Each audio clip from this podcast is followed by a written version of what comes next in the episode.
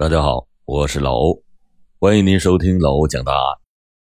今天给大家讲一起比较诡异的谋杀案。这个案子也最终还被编入到了公安院校法医教材中的特殊案例里面。一九七三年五月二十一日深夜十二点五十分，浙江省嵊县棉纺厂的医师王艳婷向另一个厂医告急。说他妻子涂慧敏现在已经病危，这让另一名厂医非常的惊讶，因为涂慧敏是长乐区卫生医院的医师，现在正身怀有孕，她平常看上去也没有什么问题，没想到这来厂里探望丈夫，居然突然病危了。很快的，厂车就把涂慧敏送到了盛县人民医院，值班医生立即开始了抢救。在手术室外等候医生抢救妻子的王艳婷却是坐立不安。就在这时，他突然看到墙上贴着一张告示，脸色突然变得刷白。不一会儿，值班医生就出来，满脸沉重地告诉他：抢救无效，他的妻子已经死亡了。而令值班医生奇怪的是，经过他的检查。根据涂慧敏尸体上的尸斑形态和颜色，她的死亡时间至少是已经在两个小时以上。当然，虽然是一名医生，但作为丈夫，王艳婷肯定是不会轻易放弃任何一丝机会的。厂医王艳婷的妻子涂慧敏突然发疾病去世，这个消息顷刻之间让整个棉纺厂的千余名男女职工惊讶不已。平时自家人有个头疼脑热，都去找王医生治病，没想到如今是医者不能自医。于是，许多的男女职工就自发的聚集到厂部的礼堂，一边等待灵车的到来，一边感叹这年纪不满三十岁的涂慧敏咋就会摊上如此的命运。然而，很快就有消息传来。王艳婷不愿意将涂慧敏的遗体运回厂里，她想把涂慧敏的遗体直接运往杭州火化。据说啊，导致王艳婷做出这个不同人情决定的理由主要有两个：一个是他想让妻子涂慧敏悄悄的走，而火化显然是最佳的办法；二是他不想让亲朋好友们为一个已经驾鹤西去的人再破费。这如果是放在现在，王艳婷的这个做法可能会得到相当一部分人的赞同。然而，在四十多年前，这显然太过超前了些。原因很简单，当时的浙江省盛县，无论是工人还是农民，人死了就得土葬，而且在土葬之前必须得是搭设灵堂，以便亲朋好友前来吊唁。王艳婷对亡妻采取了弃土葬而求火葬之举，这显然剥夺了亲朋好友面对遗体寄托哀思的这个权利。另外，在那个年代，政府会给予操办丧事的人家购买部分紧俏商品、屠宰猪牛羊狗等特殊的优惠政策。参加涂慧敏的丧事不光是寄托哀思。也能吃到一些平时即使是花钱，那你也很难享受到的山珍海味。于是，王艳婷火化妻子的做法，首先让那些和死者沾亲带故的人滋生了难以理喻的愤怒；其次呢，就是让那些欲饱口福者深感失望。在他们看来，如此无情无义的处理发妻的后事，内心里。肯定藏着不可示人的隐情。很快，许多原本碍于面子而深藏于各自肚内的小事儿，就通过这些早早聚集于礼堂的人们之口，渐渐扩散。就在王艳婷忙着要把妻子遗体直接送往杭州火化，而请求厂车驾驶员再辛苦的跑一趟的同时，盛县棉纺厂礼堂的内外的议论声。则像煮沸的开水一般了。人们在惊异王艳婷做出这个决定的同时，开始以临人以辅的方式进行着推理。张三说：“这半年来啊，王医生对妻子的感情好像没有以前那么热烈。照理说，涂慧敏怀有身孕，每个周末应该是王艳婷去长乐卫生院和妻子相会，而不应该是让妻子挺着大肚子来到棉纺厂来。涂慧敏遭遇暴亡，很可能啊，是因为过度的劳累了。李四又说，王医生和他妻子涂慧敏出事前就应邀到朋友家吃饭，整个吃饭的过程也没看到他老婆有什么忌口、恶心的迹象啊。照理说，这不可能突然死亡，那会不会是涂慧敏一时想不通而自寻短见了？王老五又说，好像不久以前。涂慧敏还对同科的医生说过，说每个星期天她都去棉纺厂和丈夫相会，去时感觉好好的，回来后啊总觉得身体乏力，是不是咱们纺织厂的环境不适合她去啊？赵老六又说，听说呀，王医生和厂花王春秀私下里关系不错，王春秀三天两头的跑医务室，每次去王医生总是把门给关上，据说呀。王春秀的丈夫和王春秀已经离婚了，离婚的也是这个原因。马七说，在没结婚之前，王春秀和王医生走得挺近的呀。自从离了婚，反而很少去医务室了。这是不是王春秀在演“此地无银三百两”的戏呀？说到王春秀，大家就自然而然地想起了那个增一分就胖、减一分就瘦的女子。有人就好奇。说这个时常让王艳婷医生关门的女人，在听到涂慧敏的死讯以后，脸上会有一番什么表情呢？于是就有那好事者想方设法的靠近了王春秀，套着王春秀的话。这王春秀呢，也实在不是一块演戏的料，在他闪烁其词的同时，竟然多次下意识的冒出来：“啊，我可没参与。”这一类让人听了感到莫名其妙的话。王春秀言语上的变化更加催化了人们的想象力，于是有关王艳婷和王春秀早已经勾搭成奸，涂慧敏骤死是王艳婷谋害所致的版本就不胫而走。这一议论很快让一些和王春秀前夫沾亲带故的人产生了愤慨，他们觉得王春秀和前夫离婚的背后必定有王艳婷从中插足的因素。而眼下，王艳婷妻子涂慧敏突然病死，也很有可能是王艳婷和王春秀合伙谋害。于是，他们义愤填膺地前往厂部，要求厂部出面查处。面对此情，厂领导只得出面了。他们询问王春秀：“为什么每次去厂医务室，王医生都会关门？”王春秀毕竟是个农村妇女，虽然有过一番左眼右挡的自圆其说。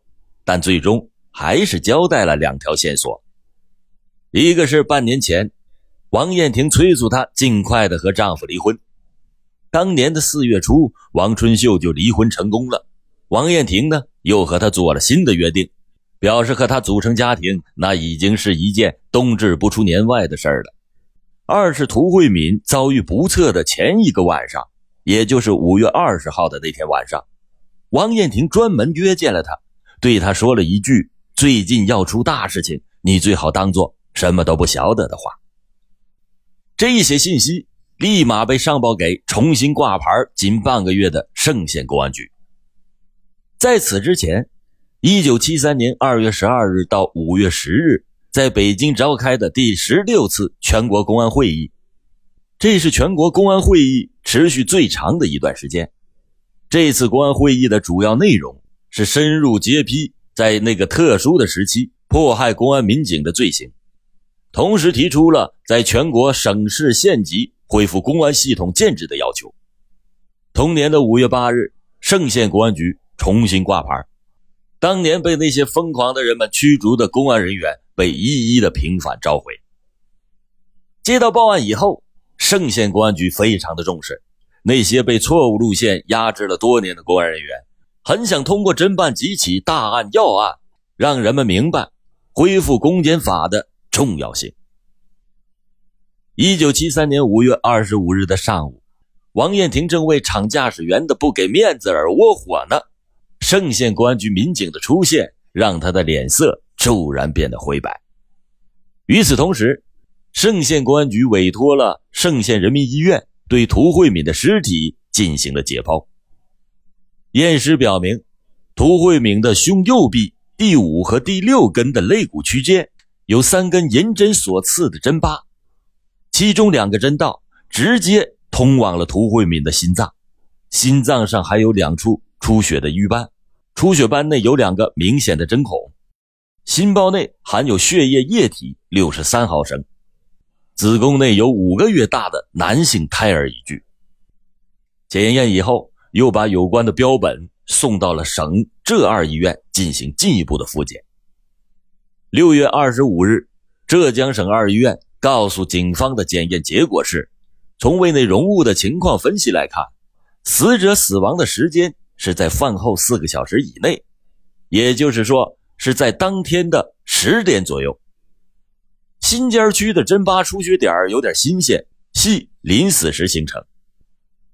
两针穿至心脏，一针穿至心肌，能否致死？这需要进一步的证实。基于王春秀交代和尸体解剖呈现的情况，王艳婷很快的就做了交代。由于妻子涂慧敏远在盛县长乐卫生院工作。夫妻俩一周呢只能见一次面，王艳婷就开始后悔了这桩婚姻。那是在一年前的一天，她实在是抵御不住厂花王春秀要他摸查乳房是否有肿块时所抛的媚眼儿，同她就和了稀泥。因为厂医的特殊身份和特定的工作空间，所以啊，他俩的奸情就不为人察。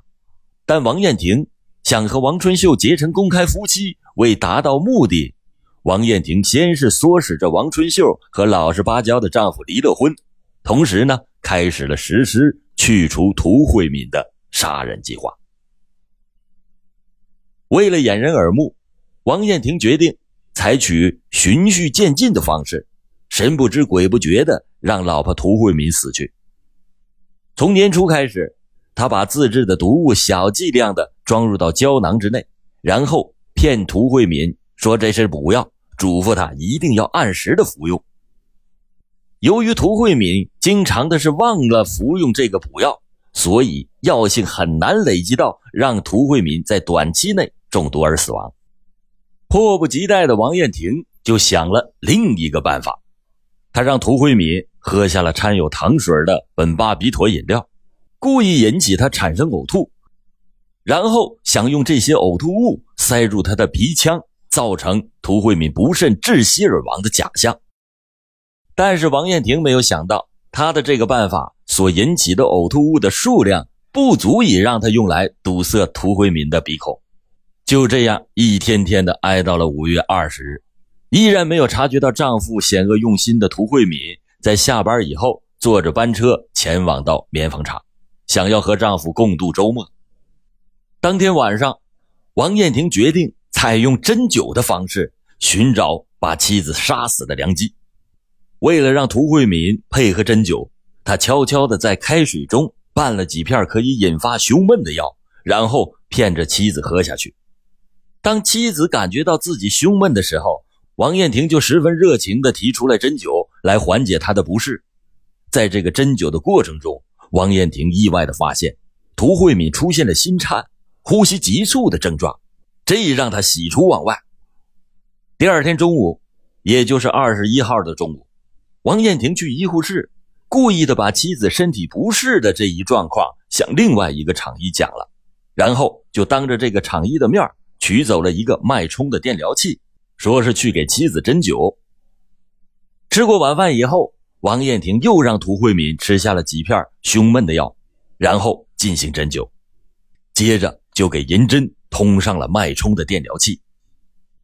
当涂慧敏的生命体征出现了濒死迹象的时候，王艳婷便煞有介事的前去厂部请求值班的领导派出一辆厂车，继而悲伤的随着车护送涂慧敏去到了县人民医院进行抢救。虽然王艳婷的口供已经把这个案件的疑团都一一的解开了，但问题的关键在于。刚刚恢复公安称谓的盛县公安局，必须运用求证的方式弄清楚王艳婷针灸心脏接通电流导致涂慧敏死亡的作案方法，是不是导致涂慧敏死亡的真正原因？为了求证这个问题，盛县公安局专门邀请了全县的多名医生，召开了一次学术研讨会。这多数的医师都认为，这是一个在理论上还很难说清，在实践中还没有先例的课题。这呢很难做出定论。不过，大家都一致认为，中国古医学中一直有着“神仙难针神风穴”之主。作为一个行医多年、临床经验丰富的医生，王艳婷视这一告诫于不顾，说明他想谋害妻子的主观动机那是存在的。面对医师们在实质问题上的不置可否，办案人员也没有气馁，他们开始求助上级的公安机关。当时的浙江省公安厅也是恢复建制不久，由于还没有设立专门的法医部门，因此呢，验尸之类的工作往往就是由医院的医生兼职担当。于是，浙江省公安厅刑事部门就派浙江二院的一位刘医生前往盛县指导。在详细听取了各类汇报和查观了有关实物标题以后。刘医生提出了一个让盛县公安局办案人员啼笑皆非的鉴别方案。刘医生提出来，先找一只狗，按照王艳婷所交代的做法，在狗的身上进行实验，通过自始至终观察狗的表情，获得有关的资料。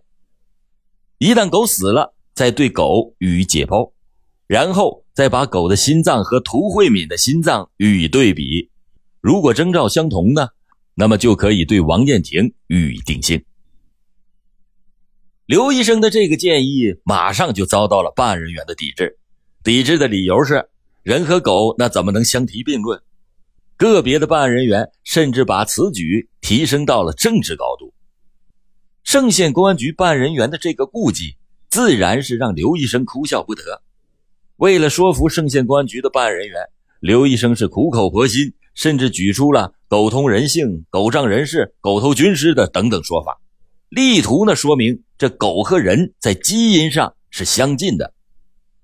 面对刘医生如此良苦用心的解释，盛县公安局的部分办案人员终于同意了拿狗试验。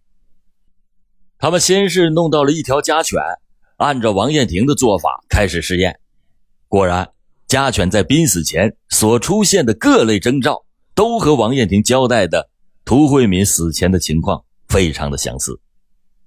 更让试验人员兴奋的是，解剖之后发现，狗的心脏针灸出血点和涂慧敏的心脏针灸出血点极为相似。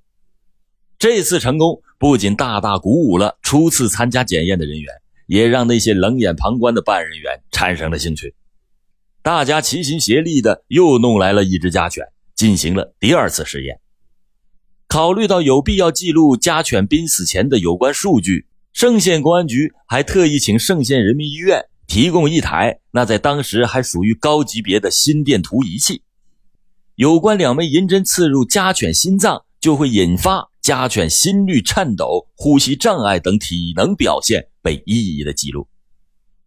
当半导体脉冲电源被接通之后，家犬很快的就出现了心室剧颤、呼吸骤停。瞳孔放大等症状，数分钟之后，家犬的生命迹象消失。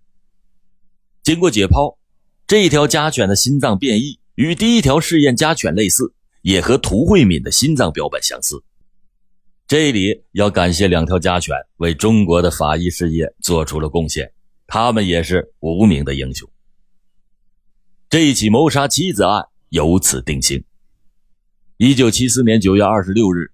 三十岁的王艳婷被浙江省高级人民法院核准死刑并执行枪决，王春秀呢则被判处了有期徒刑二十年。那么，为什么王艳婷处心积虑的杀死妻子以后，要做出明显违反当地人习俗的决定，一定要火化妻子的尸体呢？原来啊，王艳婷在盛县人民医院等待医生抢救妻子的时候，突然发现。墙上张贴的刚刚重建的盛县公安局的文件，这份文件上面提出，今后县境辖内一旦发生非正常死亡的案件，任何人不得擅自处理，必须报公安局验尸后再做决定。当时做贼心虚的王艳婷担心，如果自己的妻子被公安人员解剖，那后果呀难以预测，因此他就心急火燎地做出了运王妻去杭州火化之举。可以说，如果不是盛县公安局及时的重建，那么王艳婷很可能就蒙混过关了。但话又说回来，真不知道在那段特殊的时期，有多少人成功的浑水摸鱼，没有得到应有的制裁。好了，感谢您今天收听老欧讲答案。